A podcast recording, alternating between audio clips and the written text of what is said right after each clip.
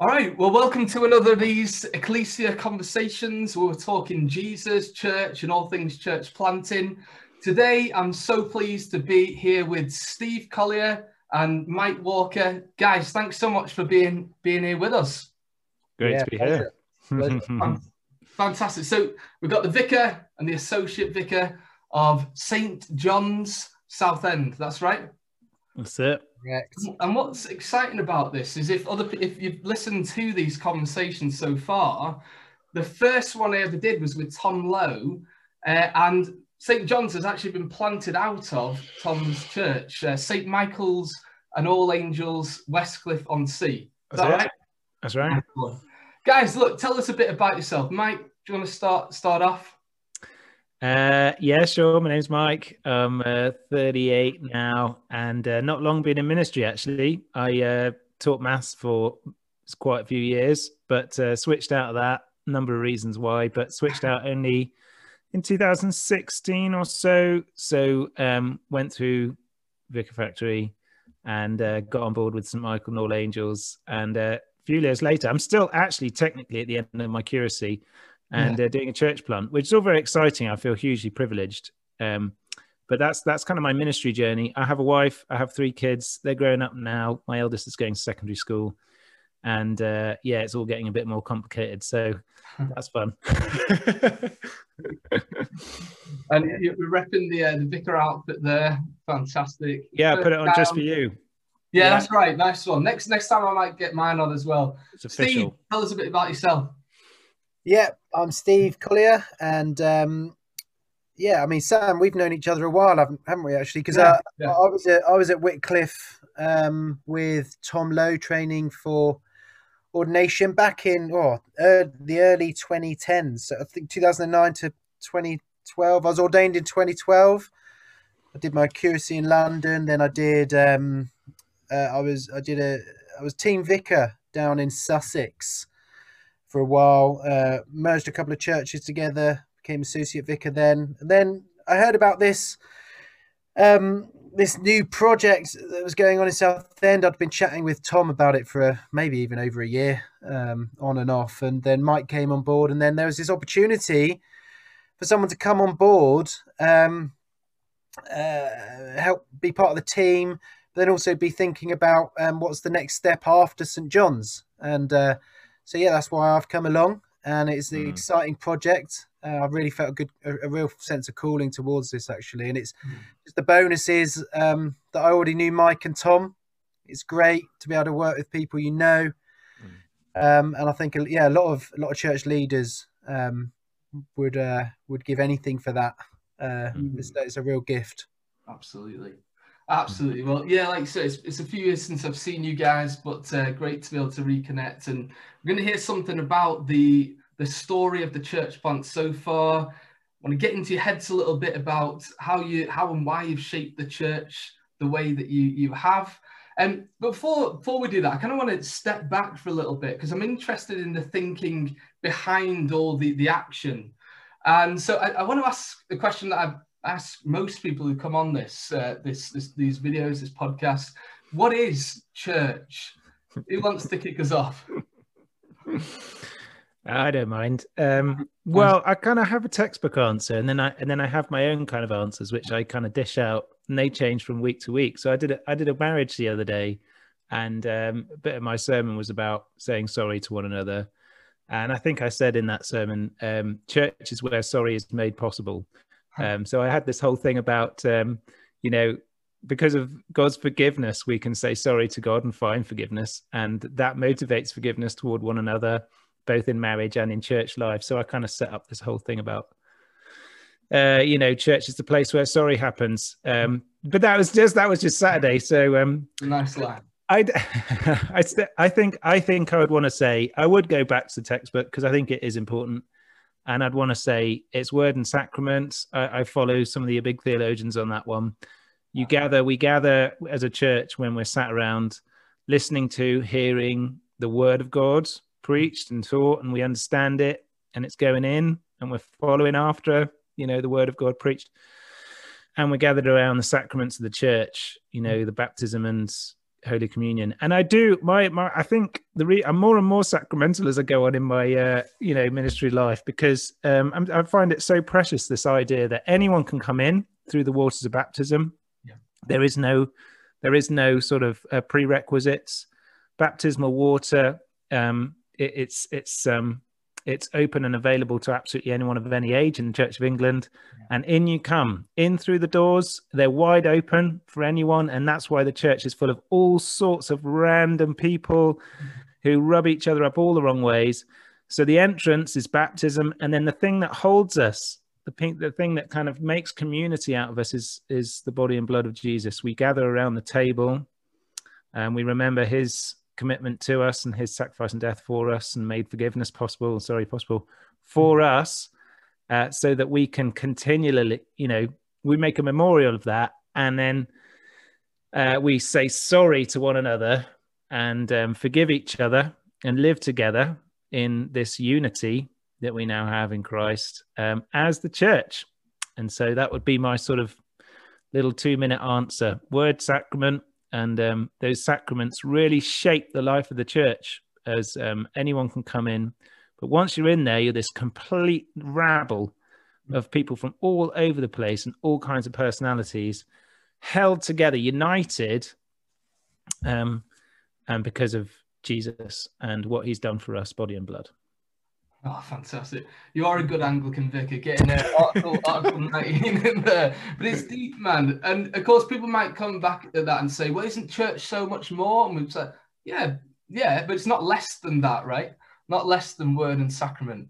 Uh, we'll get into your head about uh, what that looks like for, for St. John's, but uh, love that. Steve, anything to add on that? Yeah, did you prep Mike for that? yeah. We had that before because I've not been prepped for this at all. Okay, my um my answer is probably going to be a little bit less. I, I I think I want to take this back to real basics and just say, what is the church? I, I want to take it back. I mean, some people might take it back further, and there's good arguments for that. But I want to go back to Genesis 3, and I want to say the church is well in genesis 3 we we get the lord himself proclaiming the promised seed who will come who's gonna who's gonna bring them back into into wonderful relationship and union with with himself um, through the crushing of satan's head which we see on the cross. That great prophecy of, of the lord jesus christ. I kind of want to go back to that moment and say from then the people of God were gathered around that promise um, and that work of, of Jesus. And it's God's people. And then down the ages, every every every uh, every generation of, of the church is gathered around that one that one promise. So it might have taken and been expressed in lots of different ways uh, throughout the Old Testament and the New Testament. But ultimately, it's that one promise that at the center of everything at the center of the universe, at the center of um, you know the world, at the center of our nations, at the center of our society and culture, whether we realize it or not, is the Lord Jesus Christ. And as we gather around him as the church, some people have got their back to him. They're not interested. But as we gather around him and we look to him and we trust in him and his work, that's the church. Mm. So I guess it's a, it's a simple answer, but I think we can.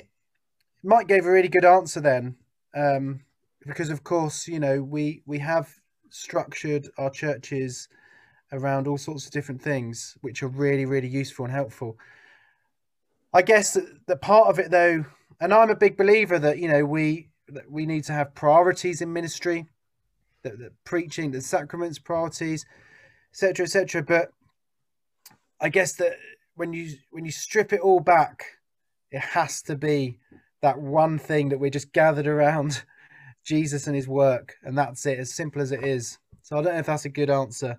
Mm. It is absolutely, and you know, every time I've asked this question, you know, people have had different angles on on this question. But really, and it's like your two answers different in a way, and yet you're saying the same thing. It's like we gather. Church is gathering around Jesus and uh, like Mike says, to, to hear his word spoken, actually to taste him as well. Um, I love that, guys. I love that. And Steve, you're wanting to say that that church is not like just something that's dreamed up at, at even Pentecost or New Testament. You want to say actually, yeah, no, no, that there right at the beginning. That's controversial, and I think the Bible scholars would probably take me to task on it, maybe. but I'm going for that. Yeah, I'm going to be bold on that one. The assembly in the Old Testament, um, yeah, were gathered around that, that that promise of the promised seed, and it's no different today. We've just seen that promised seed come. We've seen His work. We we experience the Holy Spirit and the and the um the reality of that in our hearts as they did. I mean, it's this is it, right? That that's that is at the center of everything. And if we lose sight of that, because we could get wrapped up in all sorts of different strategies of how we grow a church, etc., etc., and some of that is real worth. Goodness me, I mean, if you read some of what Kim T- T- uh, Kim Teller or Tim Keller is saying, Kim Teller's his wife. books, but um, if you write, read some of what Tim Keller's, you know, really useful and helpful and really helps us to get our heads around, especially when we think about church planting. How are we going to encourage this church into growth, etc., etc. Um, but ultimately, those things still need to be built on the foundation of, and the ultimate at the center of, of that is that we get just simple, strip everything back. It's simply that we're gathered around Jesus. As simple as that, and it's always been the case since the beginning of humanity. Mm. Glory, and Mike's nodding as well. I think we'll both stand with you in that in that fight. Mm. Church is church is God's plan A, not a plan B, right? Um, do you think that this um, this last 18 months has helped us to think some of this stuff through? And like you say, Steve, almost forced us to, to strip some of that some some stuff away and get back to the basics, just back to Jesus and gathering around him. Do you think has that helped is that been something you guys have been thinking about?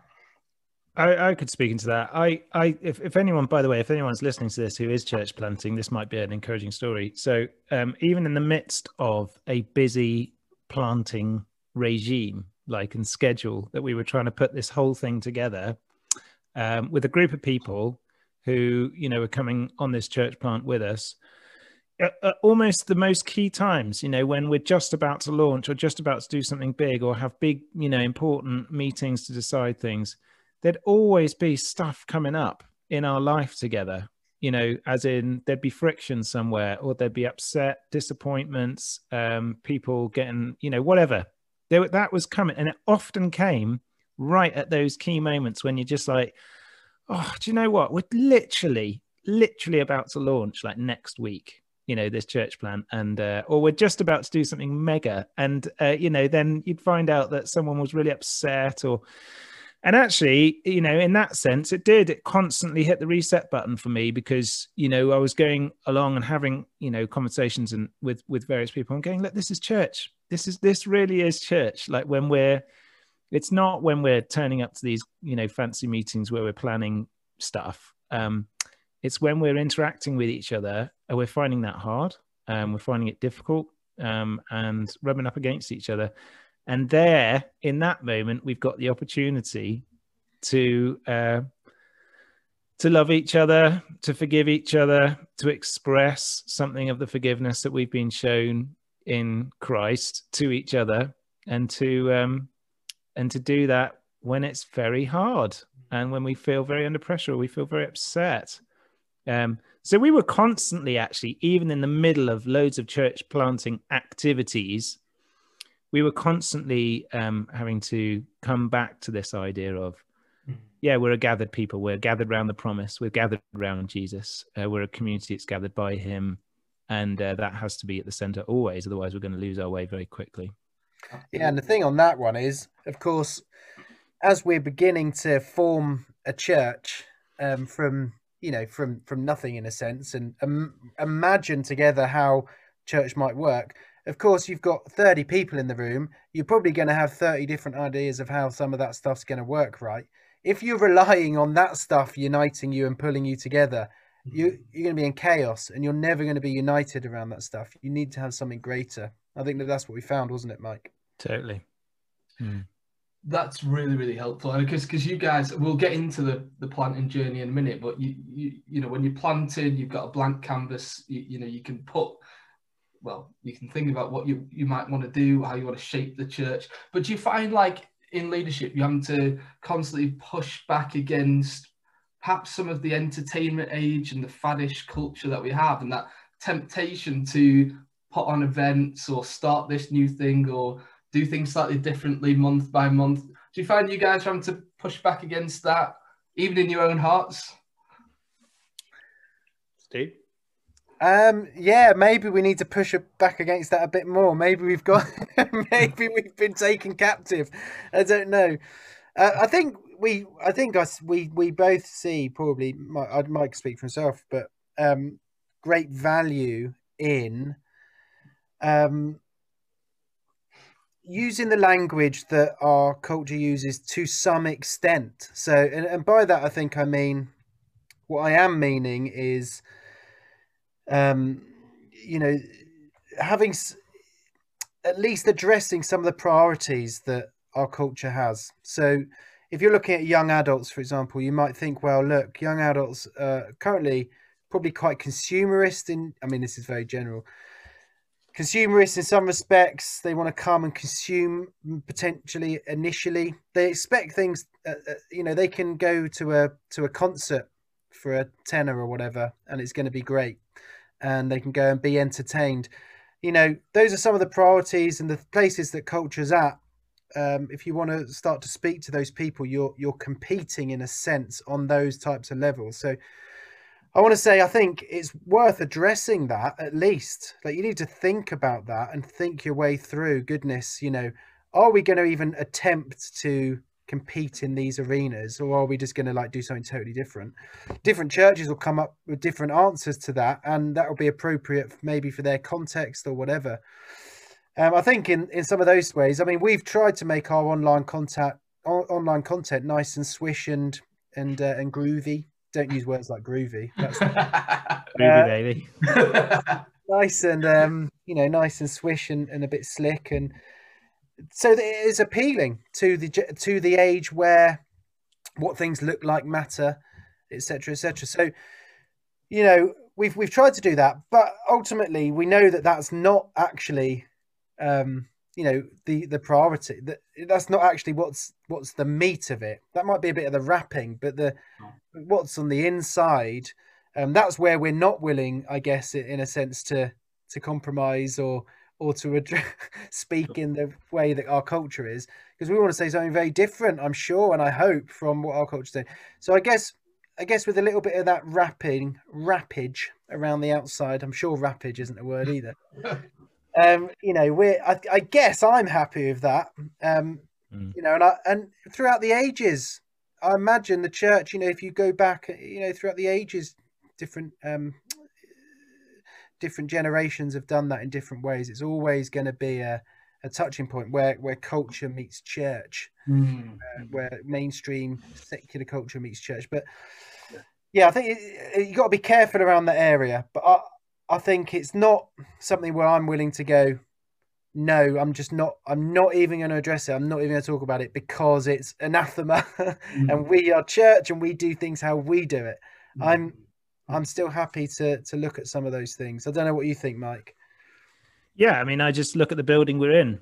Um, we're in a we're now in a sort of a 19th century. I think it was built around about the 1840s. The church that we're currently occupying and it's a beautiful church. It has incredible stained glass. It has amazing marble structures at the back of the church, and uh, you know um, sculptures and all that kind of thing. It is a is an incredible presentation of the gospel in all of these you know windows and things, but also just incredible art and beauty and craftsmanship. And the church before us have gone to great lengths to, um, I suppose, awaken the senses allow people to um, experience something of you know God's beauty and see um, something of the power of the cross in just the way things are set up visually. So I don't think we're uh, you know we're standing in a weird you know stream by attempting to um, do something of beauty and that directs people to Christ. Um, but I agree, you can really get lost in all that stuff, and it can suit you can very quickly, I suppose, especially if you're looking over your shoulder on Instagram and on and all these pages, like these churches that I we, we're never going to be like. You can look at some churches that have such an incredible, incredible setup and seem to be churning out, you know, production levels that are sky high and you know equivalent to any sort of broadcast television channel. Uh, you know, if you if you keep looking over your shoulder at that stuff, then uh, you'll get exhausted pretty quick. Um, mm-hmm. So it is a it is a fool's game that. But um, but nevertheless, like I I would agree with Steve. I want to pay attention to beauty and pay attention to ways in which we can engage our culture and the people around us, so that we'll win a hearing for the gospel, and so that people will um, get an opportunity to respond to it and and there's and there's a danger, isn't there, that we give that we give um, inappropriate attention or priority to all sorts of things in church. It's not just entertainment or everything looking slick or whatever, is it? it? I mean, just think about a very cliched thing that you know, what is the church? You asked earlier, Sam. Well, is it the building? Because often you come across, um, you know, the, the attitude that actually this building you know is the most important thing. This is the church and the building. And we're obsessed with uh, and, and, potentially become just caretakers of a historic building that we find great beauty in. Of course with no um, real sense of um, uh, we're not gathered around that promise anymore of jesus. Yeah. we're actually just caretaking and looking after something of great beauty but we it's lost its value and meaning. So i think that can happen all over the place and there's so many different ways that can happen uh, in church life. And i think you're right to raise you know the the the entertainment type thing because of course that's something that especially you know maybe church plants who are looking to go into town centers and things mm-hmm. like that are having to really grapple with with a missing generation in churches as well. Yeah. Yeah Absolutely, yeah, some really helpful thoughts there, and yeah, I do love the fact that like the, the, there's a variety in church, even across this country, and then you think across the world and across history. You know, we'd look, our churches would look quite alien to uh, you know church, uh, you know, in the 16th century in this country.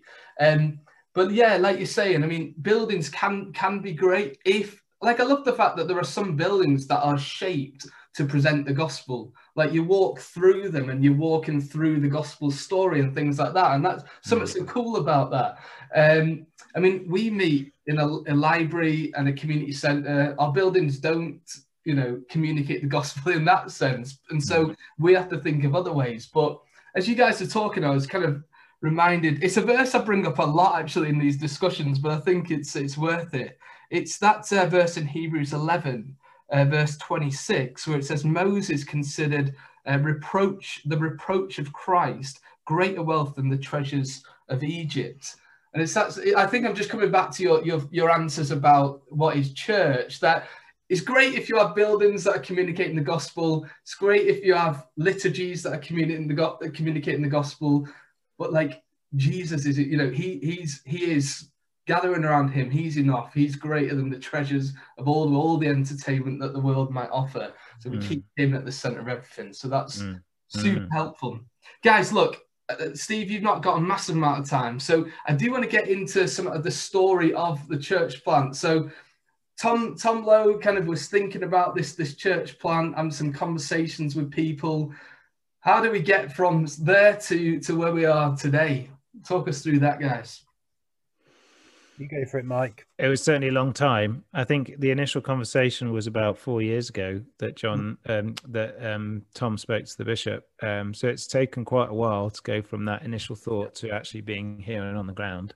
Um, but essentially, yeah, he uh, uh, and you know he he took the initiative, and even in the Church of England, that's possible. We've proven it. You can take the initiative. You can sort of make suggestions and say, "Hey, uh, which is to, which is what Tom did fabulously. He just went right. Well, there's a, there's a church in the centre of town. There's not an awful lot going on in there. I mean, there was a small congregation, but it was very small, and um, but in a wonderful facility in a wonderful place. And um, Tom had the vision. He went, uh, look, there should be a big church there. There should be a big presence there.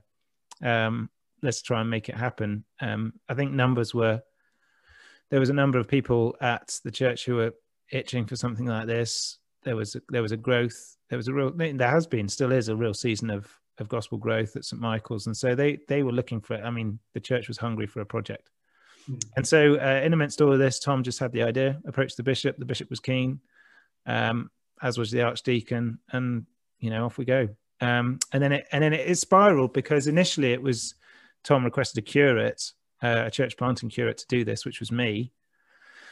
Um, but at that stage, that's all it was really. When I came on board, it was, um, hey, how about uh, come do your curacy at St Michael's, and then you know grab a team of people and go and do a church plant at St John's, and we, we know we'll try and sort of throw a few quid your way, sort of thing. That was that's how it started. And then um, as we got going with it, the diocese invited us to make a, a bid for uh, Central Church money, basically a, a, strategic development fund which exists in yeah. London. They they basically have an office in London where they rake loads of cash around on the floor. Yeah, that's all they do. And then occasionally they they yeah. they swim in it and stuff, and you know. That's right? Like at the beginning of um, what was that? The duck. Ducktales or whatever, and he'd yeah. dive into all his gold. Cartoon, come on, man! This is before my time, guys. I'm younger than you. right, can we do screen share? Look, I'll get it now. Go and Google it. Ducktales. yeah. Ducktales. Woo! Sorry. That this is a church conversation so yeah, there is a there is a pot of gold somewhere in Church of England. You'd be surprised. Oh. No, they they um no they they award they award grants to sort of church planting project projects, and and we got we got one, and it was um you know reasonably big one. Um, in order to reorder this church building in the centre of town, and to put together a team, um, a little uh, staff team of people to sort of get it get it underway. Um, and yeah, here we are, mid pandemic, but mm. nevertheless. Fantastic. So a lot of conversations between initially Tom, the diocese, Church of England, um, and you're saying four years, so it's a long, long old process. Uh, and you and Mike, you came on board. Just remind us when. 2018. So I think I think the initial conversation was probably 2016. I yeah. was in on uh, I was in on it in t- summer of 2018. 2018, great. I think one of the more co- most complicated the reason that does sound like a long timeline. Um, I think one of the reasons for for that was that there was the the church that we're St John's was part of a team ministry, so a town centre team ministry of uh, three or four other churches. Brilliant which needed, uh, in Church of England terms, um, a pastoral reorganization, which is a process in the Church of England which takes an inordinate amount of time, about 18 months or something, um, where there's consultations, etc., etc., just to break uh, apart this team ministry, which is one parish with one PCC and all these legal structures, in order to make St John's its own parish with its own PCC, etc., etc. Again, so that process did take quite some time, and in fact, wasn't even complete when we when we planted the church. Right, it was shortly after. Huh. Hmm. And and the vision was, Mike. You said there was this church in the in the city center mm-hmm. It needed revitalizing.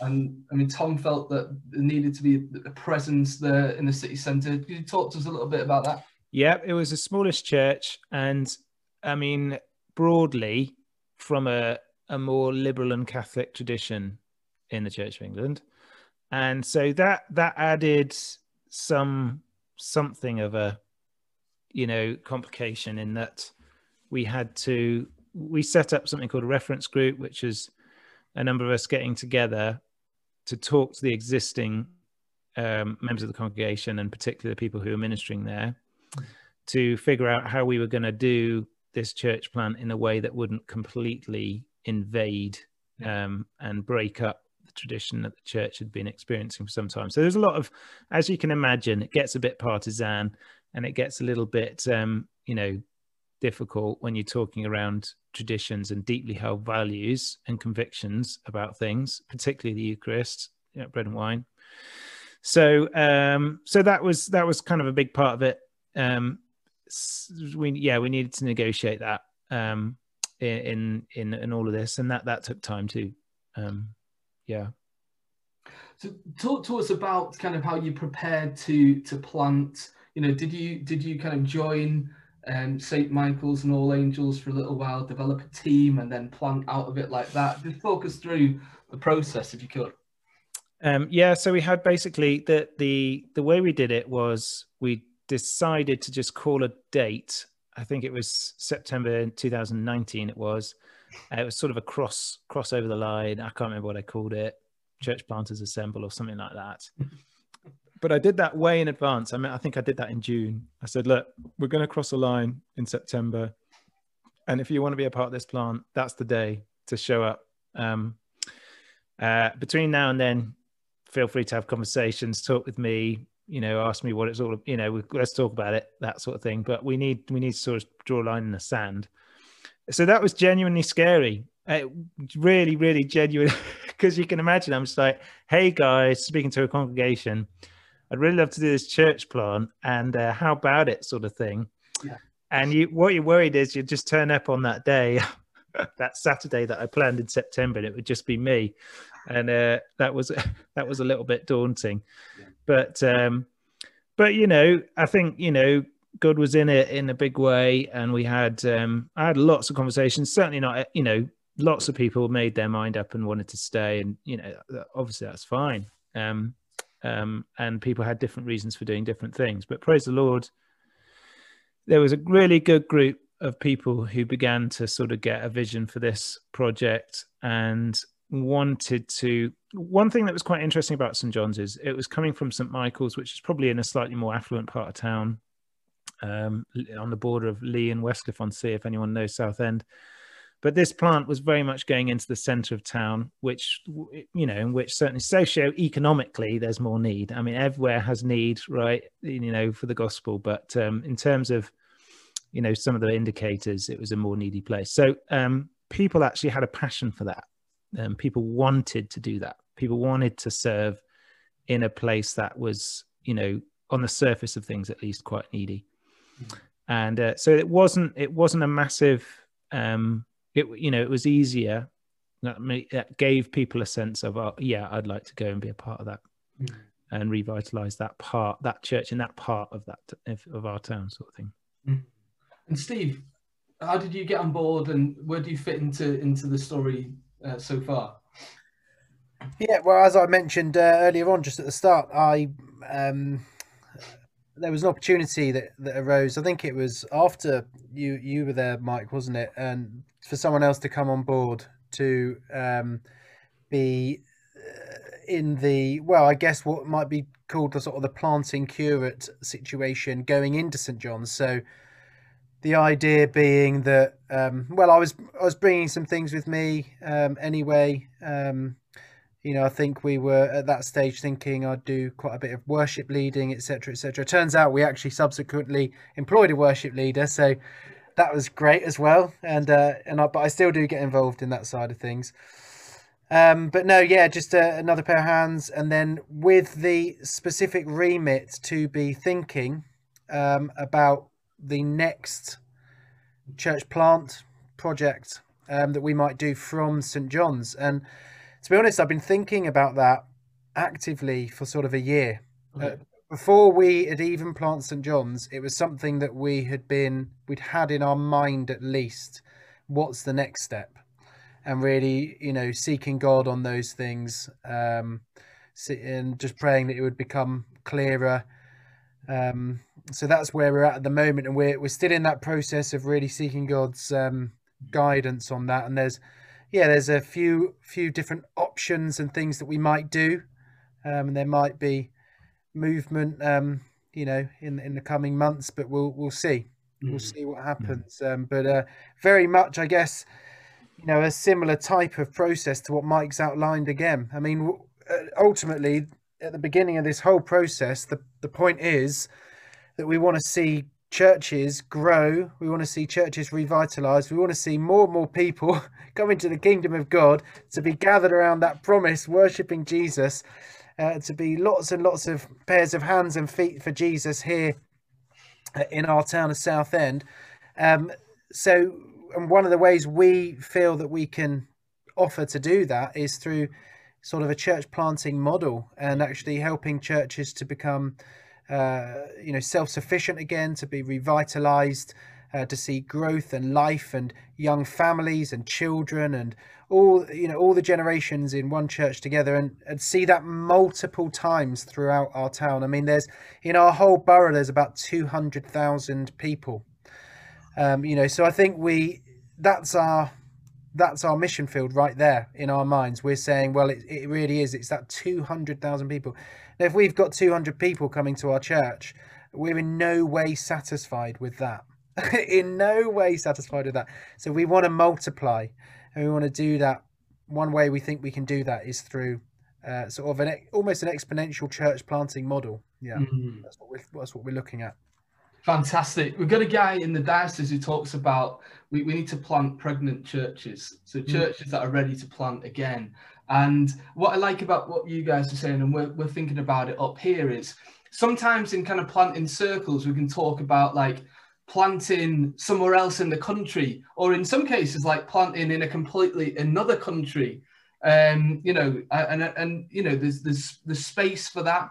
But I do think there needs to be this conversation of planting locally and and saying actually we we need loads of good churches in one area like you say steve to reach like every single person in that area and not be content until we've done that and uh, so yeah we need, like you say, we need churches that plant churches that plant churches. That's yeah. I mean, exactly. And and the thing is, you know, we well, look, we feel. I think Mike and Tom and I, we feel called to Southend at this stage. Uh, goodness knows what's going to happen in the future. It might be that we get called to plant a church in Timbuktu. I don't know. That'd be great and quite interesting. And I don't even know really where that is. But um, but I think you're right. There's something totally in going. Okay, we've got this area, right? The Lord's put it on our hearts. Like, how are we? What are we going to do here? What mm-hmm. are we going to do here? And uh, and I think that we can do better than doing just one church of 200 people. Right. I think there's more. There's more than that. There's way more than that. Um, uh, Mike, I don't know what you what you think on that one. Um, sorry, on the fact that we've got to plant more churches. Yeah. Yeah, and I think one of the one of the ways that uh, well, one little thing I don't know if this is helpful for anyone, but um, even in even in my weekly email, so we we send a weekly email basically out to the church, and every week I start my email, dear church planters, um, and I, I, I got that from someone else um, who used to address his church like that, um, which is just a weekly reminder every week. Doesn't matter whether you've just joined the church or you joined the church ages ago um, we're just we're just regularly reminding ourselves that um, we're kind of about disciple making disciples. We're about making disciples and planting churches, and, um, it's just putting that front and center, so that um, you know we're on our toes and we're thinking about because you then need to think about well how what do I need to do to be a church planter, and that that then leads to uh, lots of ideas around apprenticing, you know, and and building up building up people and helping people to fill roles and exercise gifts and uh, follow callings and all that sort of thing so that you've got loads of people in the church who will be equipped you know you'll have a whole bunch of people who will have all sorts of gifts for the body to just go out as a group and, and plant a new church somewhere else and all set and ready to go so so it's a little thing but it, it sort of keeps putting it on the agenda for us ah, I really like that. I really like that. And Mike, I'm conscious Steve's got to go in a few minutes, but maybe I could just pick up a few a few of those things with you just after Steve goes. Yeah. I did just before Steve heads off. I did just want to ask you both about you know what does what does church look like? I mean, okay, if we, we you want to plant loads of churches in this one area to reach every single person in that area for Jesus, but what what does what does the churches that you're trying to plant look like? I mean, I've looked at your website. It's really exciting. It's clear to me that you've thought a lot about what you want things to look like, what you want to do. Talk to me a little bit about about that, uh, those conversations that you had, and perhaps some of the influences on how you guys want to yeah, do church, if you like, to use that expression. I, will I'll just say something on that. I, just that um, I think Mike and I, we were talking about this, weren't we, uh, recently about uh, very early on. um, I think Mike and I did. Uh, what did we do? A church planters course, didn't we? With the yeah, CCX uh, Centre for uh, Church Multiplication, the Gregory Centre. That's it, isn't it? Mm-hmm. Um, in London. Um, and I think during that time we had all these sorts of workshop times where we were thinking about things, etc. And we we were just thinking, you know, how do you build into a church um, so that like you're actually like on the front foot and ready and expectant that you're going to plant again that you you need to grow that it's actually it's a you know you've got a mandate to grow you you you know it's a, a it's a necessity to grow and train up leaders. We're just thinking something as basic. I'll just give you an example something as basic as um, how the church does small groups right? So often, I mean, I've been a member of numerous churches and numerous small group, home group, fellowship group, whatever you want to call it. Um, and more often than not, it's unfair to many, I'm sure, but more, more often than not, I've found that these groups in churches, you, you sort of find them, and they're and their groups are sort of, you know, I don't know how many people, ten or so people, if that, and and they and they've been together, these people, for years and years and years, and there maybe has been one person who's come and one person who's gone, or but pretty much it's a stagnant little group. But there's great value there as well because they've really got into the scriptures together. They're great prayer partners together, etc. So those are good things, but really they're these stagnant groups that aren't really growing or anything like that. And we just thought, well, look, how do we arrange our life together in these groups where we're literally trying to grow, where we're we were literally try we we're expecting them, these groups of missional. So we came up with this idea. We called them hubs in the end, which uh, is probably an overused word these days. We call them hubs. And the idea was that we gather around specific interests or specific ministries. So we've actually got four hubs in our church at the moment. So we've got Active Hub, which is my one, which is sort of around um, sport and exercise, etc. People who are interested in that. We've got Connect, which is about connecting with the local community in the immediate area around the church. We've got Reach, which is more about, I think they're going to be really thinking about um, reaching out in things like um, courses and uh, and trying to connect with and meet needs of the community, etc. In that way.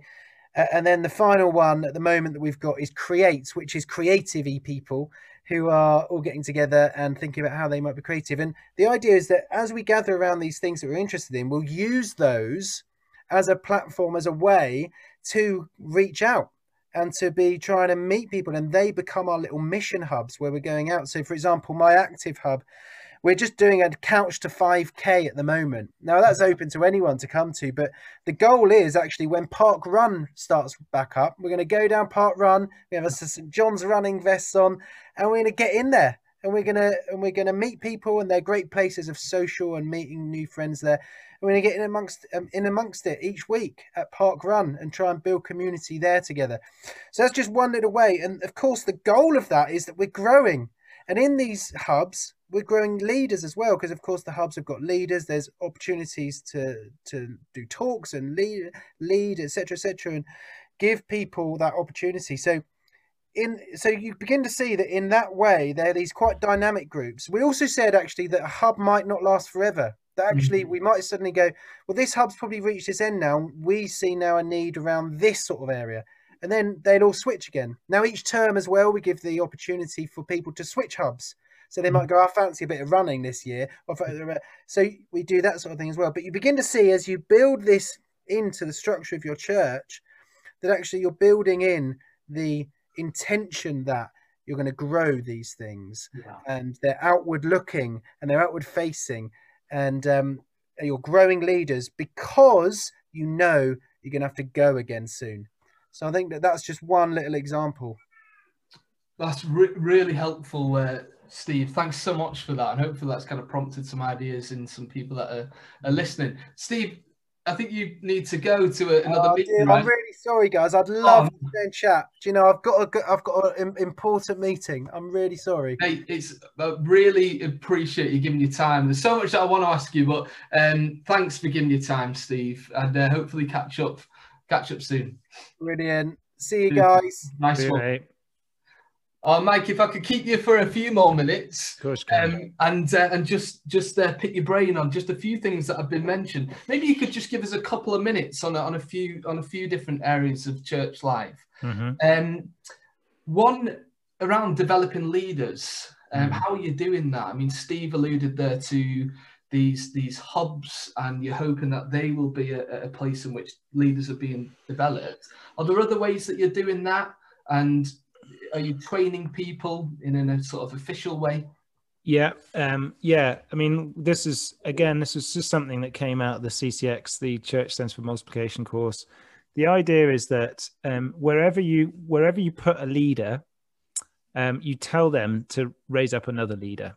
Um, so, for example, I'm you know I'm a vicar of the church, but I need to really prioritize. So, let's say I've got a preaching ministry, and you know I'm doing that quite regularly I can't just do that ministry without raising up other preachers at the same time as as doing a preaching ministry. So we've got a, a team. We're, we're, quite a small church, but we've still got a nine. I've got nine people um, who are in a little preaching team who mm. I'm who I'm trying to invest in and you know energize and equip for for preaching.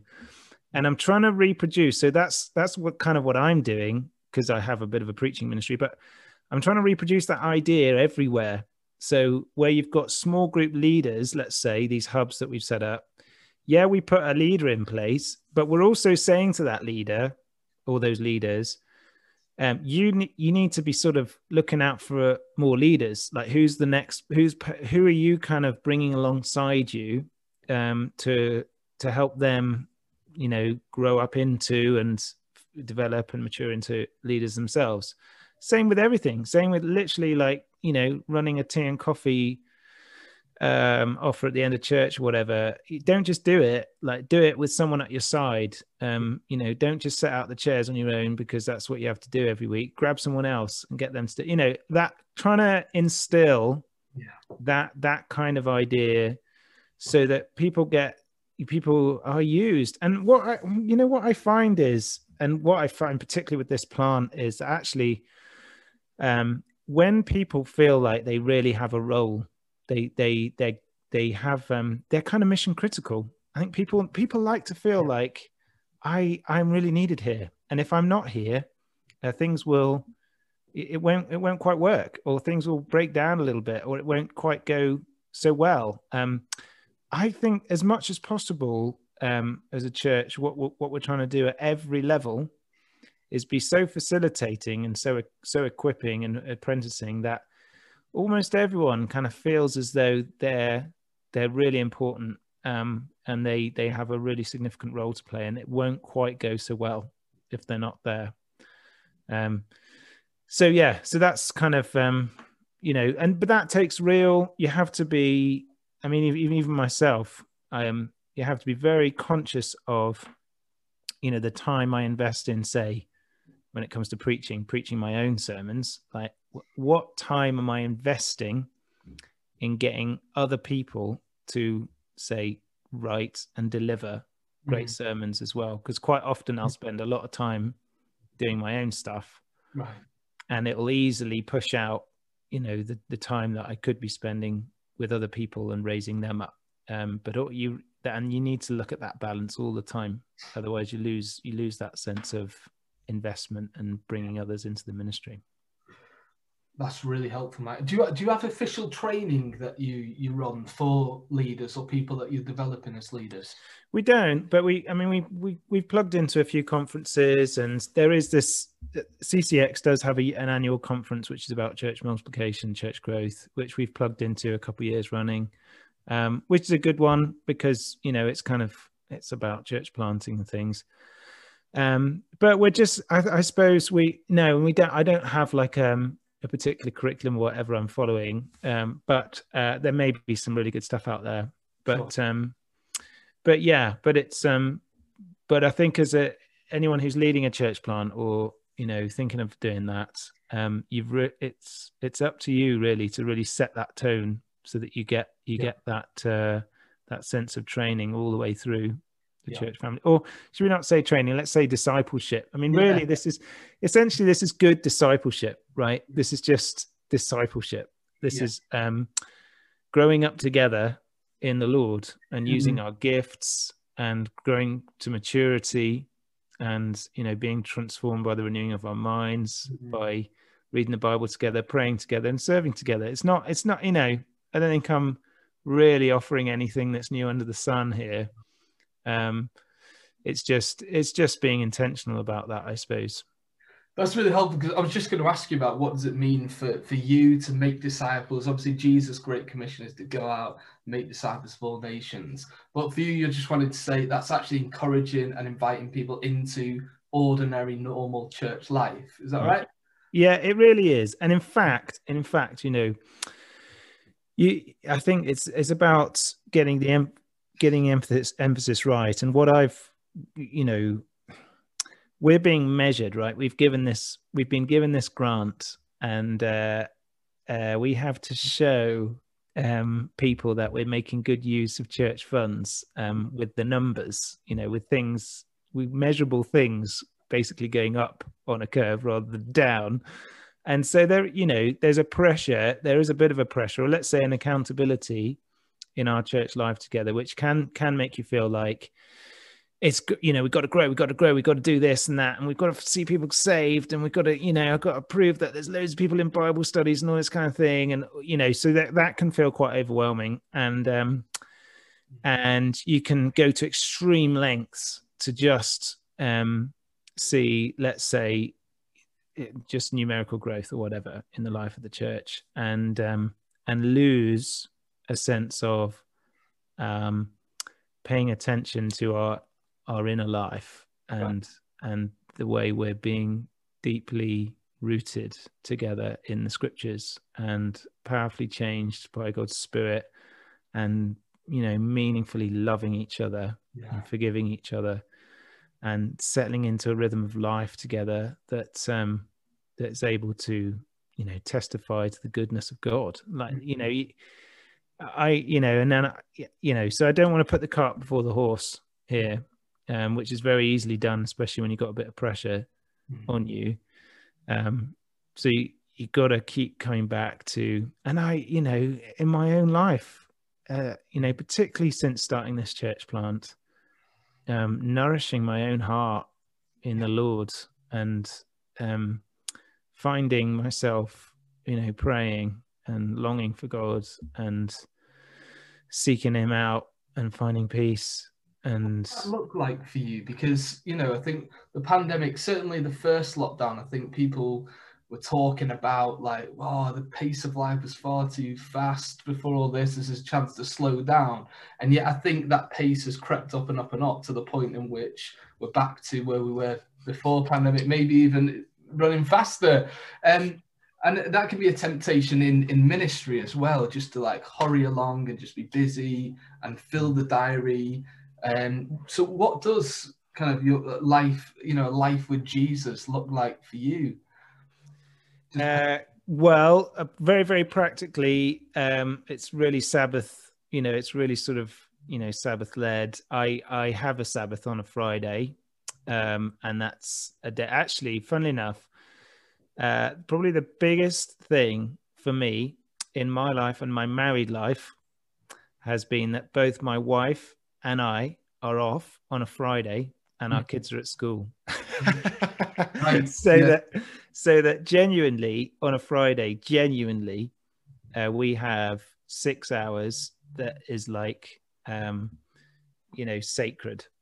Um, we we we you know we're not running around looking after kids. We're not at work. We're not checking emails and taking calls, and it's um, and we're protecting that time with each other and protecting that time to rest and protecting that time for refreshment in all kinds of ways and including like a spiritual refreshment um we talk we talk a lot my wife and i about church and stuff and and we reflect during those times a lot on you know what the lord's doing amongst us and that so that pretty much sustains me because the other six days of the week is pretty hectic um, not just in church life, but I've got three young kids and I've got a you know working wife who who goes out and you know works pretty hard herself as well. So the rest of the week is nuts, and I like I quite like it that way. I quite like being manic and really busy. Um, but um, but uh, yeah, I, I'm a real believer in well, I think it's godly and a good principle to be a Sabbath-minded person who who genu- genuinely has a genuine day where it is everything off and it's kind of just you know that's how I've that's how pretty much um, I've felt sustained over the last few years at least.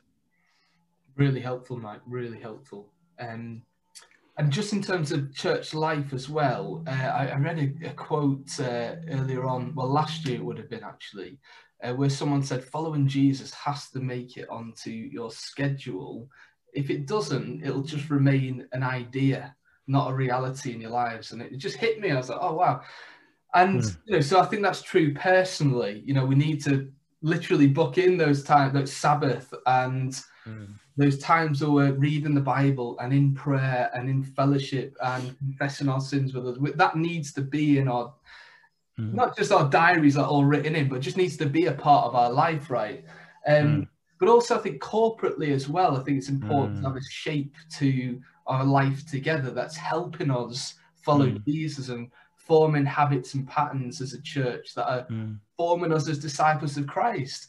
Mm. So what does kind of a, a, week look like for, for St. John's? and then could you just for a few minutes press into the Sundays as well and tell us what, what are they, what, what do they look like, what are they about? Well, it's funny, isn't it? Because uh, I mean, quite often people say church isn't just about Sundays, which I can't, you know, I know where you're coming from, but actually it's a great rhythm isn't yeah. it? Just to, you know, let's not knock that too hard, right? If we can actually just be there with each other yeah. once a week, that's a pretty good rhythm, like to just get get ourselves into. If we're like regular, okay, I'm committing to being there with my brothers and sisters. We're going to turn out for each other once a week. Yeah. So yeah, I agree. Church isn't about Sundays, but that's pretty good. Like it's a pretty good basis. Like it's a pretty good start. It's a pretty good place to sort of begin, and it's a great rhythm to have. Um, so yeah so so I, I yeah. and actually the one the one thing that the one thing that we have been blessed by as a church sort of in covid is a zoom prayer. Like I don't, I don't know if anyone else has found this but i've found this that prayer uh, zoom is is is you know it's great for little sort of catch ups and maybe doing a bit of business but for, for a lot of other things in church life it's it's not so great but uh, the one thing we have found really good is that we can pull together a prayer meeting very, very, very quickly, or we can have a regular prayer meeting. So we have a 7:30 a.m. prayer meeting on a Tuesday. We have a 12:30 in the midday prayer meeting on a Wednesday, and an evening prayer on on um, eight o'clock on a Thursday. So we have a, we have three little prayer meetings. They're all half an hour. Mm. And at the moment, they're all on Zoom. And right now, I have no intention of putting them back in person because everyone can jump on we get good attendance at those prayer meetings. Everyone jumps on Zoom. You know, we, we read the Bible together, maybe a couple passages. You know, we pick up a couple of themes, then we pray, and everyone switches off, and we're all sort of back in our homes, like with zero travel time. So we get a lot of buy-in for prayer um, on our on on Zoom prayer, and um, you know, I, I've found that as well. You know, midweek to be powerful like really powerful getting lots of people to do it. Of course like we get different people to lead it and different people to get involved and stuff like that but um but just the accessibility of it that you can do it from anywhere. So people are literally turning up with their cereal turning up at work turning up wherever they are. You don't have to because because as steve was saying we're quite a gathered church. You know people live quite a long way away from the church. So to say come in for a prayer meeting 7.30 on tuesday morning would be ridiculous for so many people. It would be it would take ages and people have got to get ready for work. But if people can grab a bowl of muesli and turn on their phone and just pray with their brothers and sisters for a few minutes that's so accessible and i don't think we'd have discovered that were it not for covid so that's one thing that's lingered on Sorry, man. You wanted to talk about Sundays. No, no, no. The, uh, but the week stuff is is helpful as well. I, I mean, I agree with your point earlier. When I was young, like it was, it, you know, I think the culture kind of was Sunday only Christianity, and I, I think I've reacted against that and. Uh, started talking about that oh church is the whole of life sort of thing but then you i found myself returning really to that Sunday is the heartbeat of all that we do. It is that one time where we all come together to worship Jesus. And really, the rest of our life flows from that. Um, and, and yes, we want to be those who, who don't give up the habit of meeting together and that we do have times throughout the week where we, are coming together to encourage one another, spur one another on. Um, but but you know, uh, and and that those Sundays really are feeding into that, but also into our home life. I mean, when I met with Tom and we had this conversation, he sort of talked about you know the tabernacle um, and then the synagogues and then the tents. So to the tabernacle life being the Sunday morning, everyone comes together. That spills into these kind of local, kind of what he sort of described the midweek gatherings, which you know then also kind of flow into the tents, the home life, mm-hmm. and I mm-hmm. like that kind of thing. Mm. Um, yeah. So that's sort of stuck with me. Mm-hmm. But you know, that, that's really helpful about uh, prayer there as well. But throughout the week, are there other things going on as well?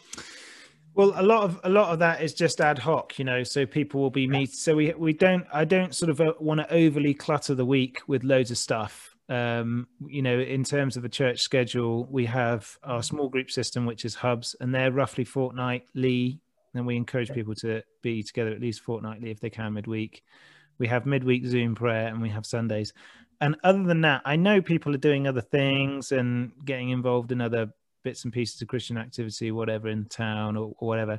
But I try and just let a lot of that be quite ad hoc and mm. on people's own, you know, people taking sort of responsibility for their own Christian lives a little bit there rather than rather than kind of overloading the week with loads of stuff. I'm rather, I'm much more keen on just saying, look, actually, if you can just if you can get there on Sunday, and if you can be a part of a small group that meets once a fortnight, yeah, that is a really good start. And, yeah. and just just you, you, begin to appreciate in ministry, I think, uh, especially as church leader, those people in church life who are just there. Yeah, they're there on Sunday, yeah. and they're there for their small group, and even that is so encouraging. Just turning up to it, you know, maybe those couple of things. Yeah. Over time, you know, they're there every time all year round, you know, maybe apart from a few bits and pieces, a holiday or whatever, but they're basically,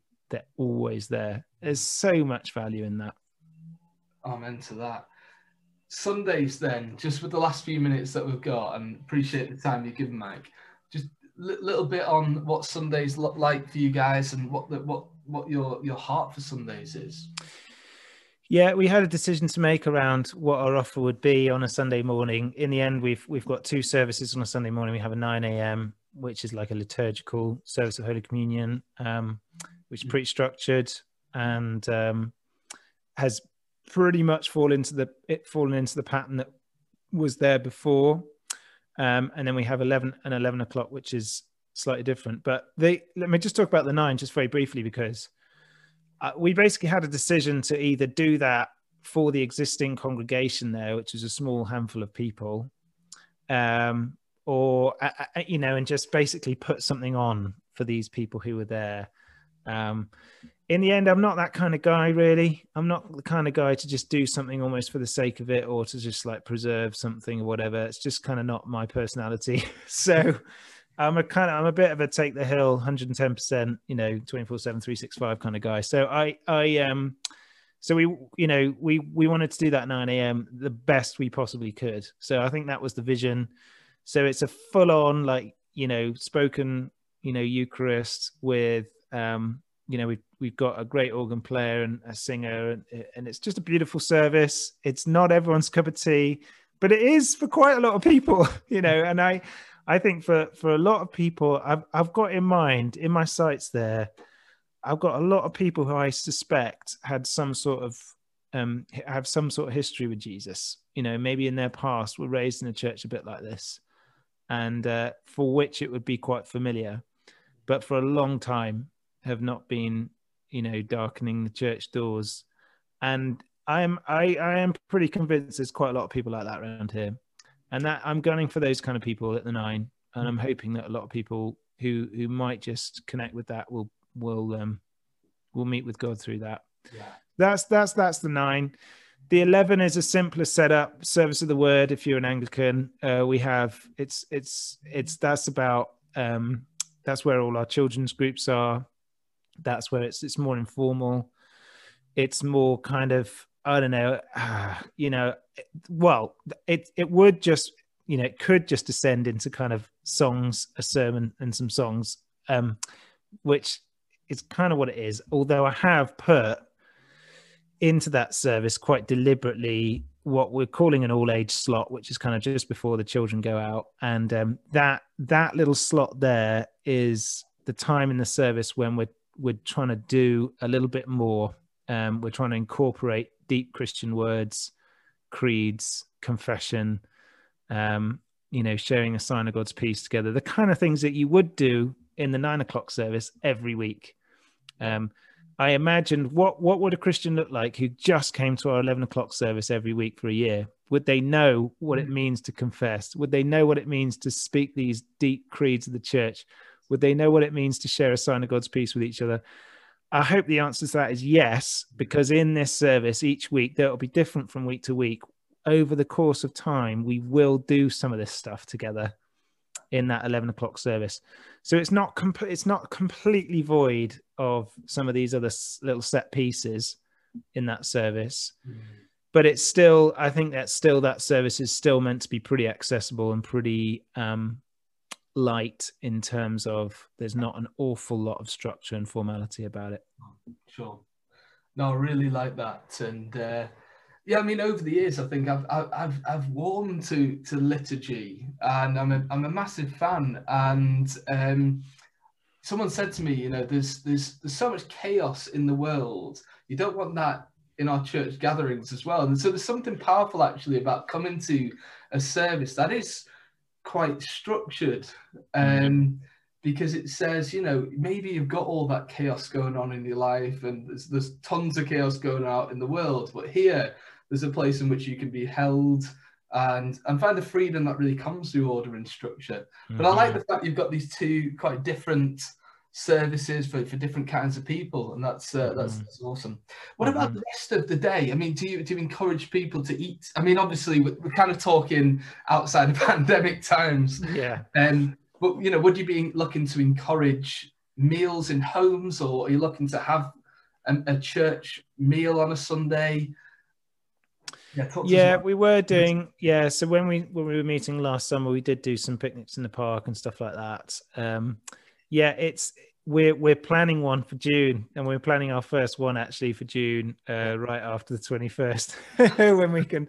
There's I have a lot of keen foodos in in my church who are like, when can we do fish and chips and barbecues and pizzas and all this kind of thing? And I'm like, yeah, that'd be really cool. Let's do it then. We're not blessed. We're yeah, so we don't really have outdoor space. We can't. There's not much we can do because our you know we're just limited by um, where we are. But uh, yeah, I'm sure we'll do a lot of eating together. Um, well, yeah, if these guys got anything to do with it, we will. But uh, yeah, and then and that and all of that, all of that is um, you know, I love those long. I mean, I I remember just basically spending all day at church when I lived. I mean, I'm maybe I'm in a slightly different phase of my life now, but um, yeah, I mean, I just love. I'm the kind of person who wants to just hang out all day and, and do that sort of thing.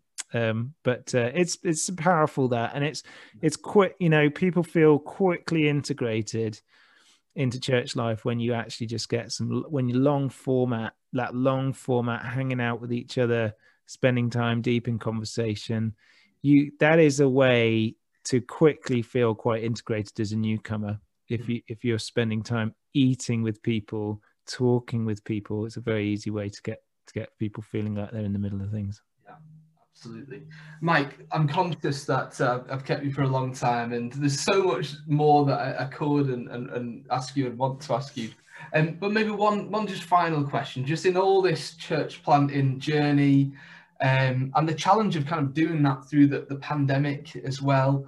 Mm. Is there anything in particular that you've learned about Jesus in all of this that you'd just like to share with us to end? Mm. My goodness. Yeah, I would say, hmm.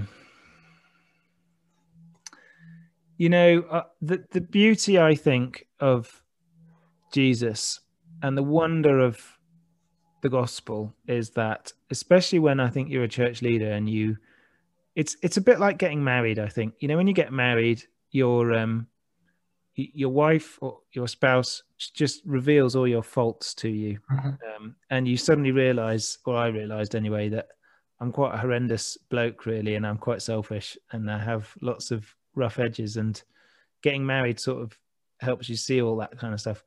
It's happened again to me in church life, especially coming into ministry and starting to lead a church.